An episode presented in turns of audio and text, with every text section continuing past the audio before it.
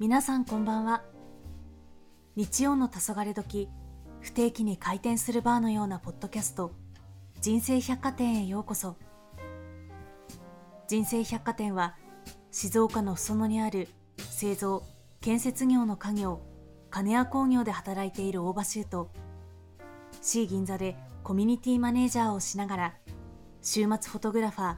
デザイナーとしても活動している松島環奈が自分のサイズで生きている20代30代のゲストを迎えこれまで歩んできた人生を聞いたり悩みや葛藤などを共に考えたりしながらゲストとのバーカウンターでのおしゃべりの様子をお届けしています。人生百貨店はお聞きのプラットフォームで日曜の黄昏時に不定期に開店中。皆さんのお越しを心よりお待ちしています。